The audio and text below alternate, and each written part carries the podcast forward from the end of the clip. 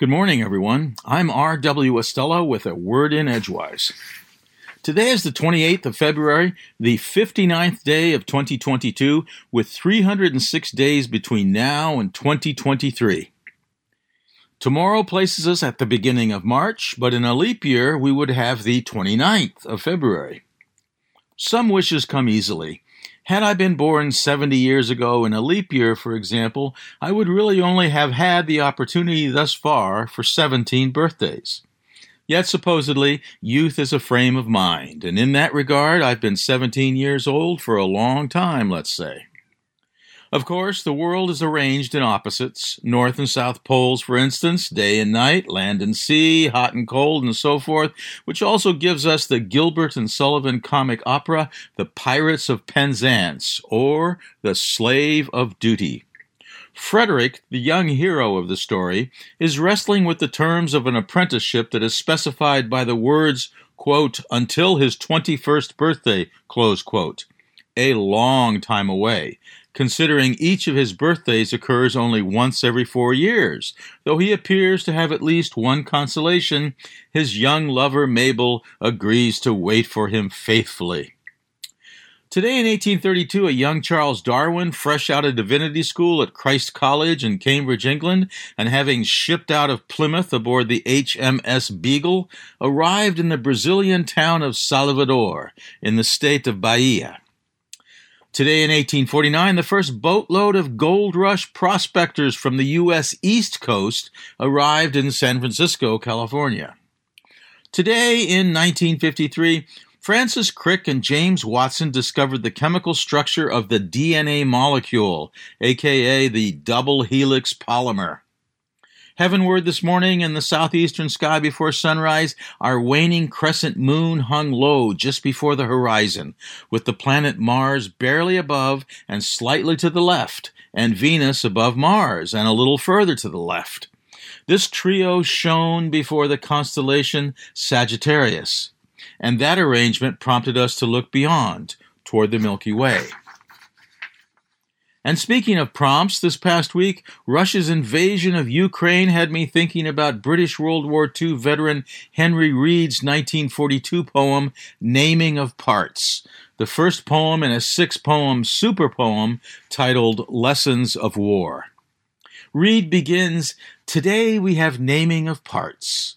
Yesterday we had daily cleaning, and tomorrow morning we shall have what to do after firing. What to do indeed. A photo this past week concerning how we go about doing things was telling. Appearing on the front page of the state section of the Bangor Daily News were a number of students sitting shoulder to shoulder on a roof at Bates College. None of the students was wearing a mask, though all were in each other's faces, smiling at the abundant sunshine that helped Bangor to the north reach a high of 65 degrees that day. This shot was an index of sorts on what happens outside of the classroom at Maine's colleges and universities, where students occasionally continue to test positive for COVID.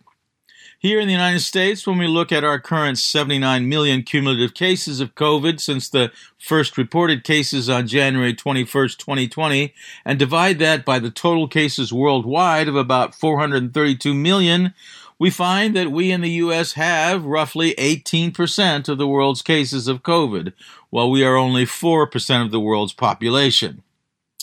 This past weekend, we had an ironic anniversary of sorts, remembering back to February 25th, 2020, when then President Donald Trump, speaking in India, said the virus was, quote, very well under control, close quote.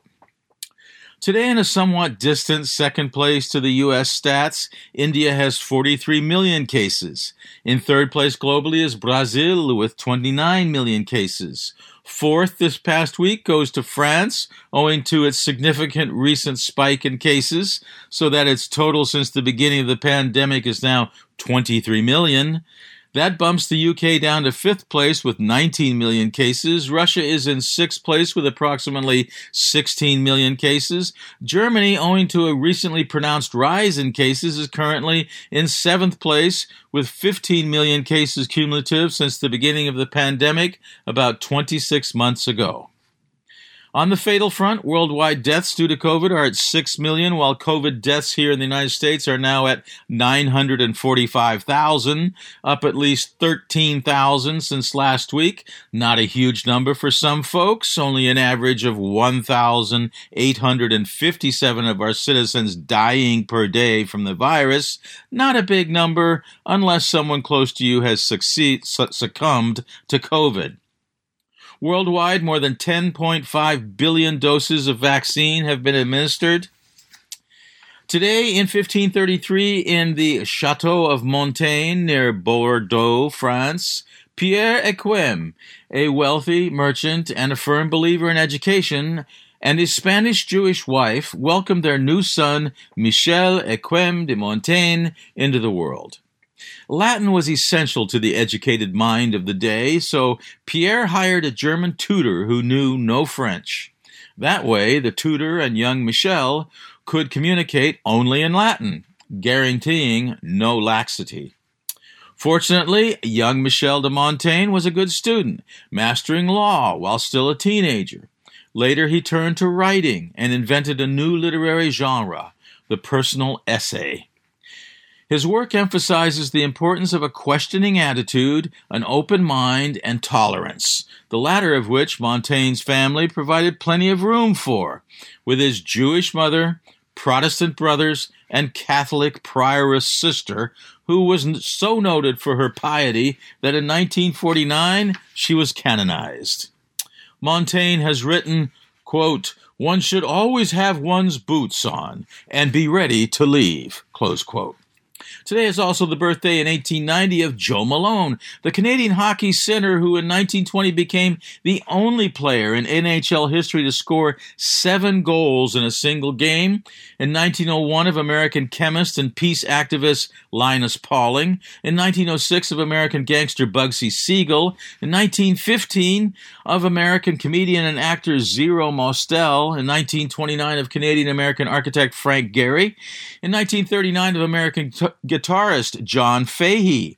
In 1940, of Italian American auto- automobile racer Mario Andretti. In 1945, of American actress and sculptor Mimsy Farmer. In 1948, of American actress Bernadette Peters. And in 1957, of American rock vocalist Cindy Wilson. From Orono, Maine, I'm R.W. Estella with a word in Edgewise. Here's to the 11th official week of winter. We're three weeks away from spring.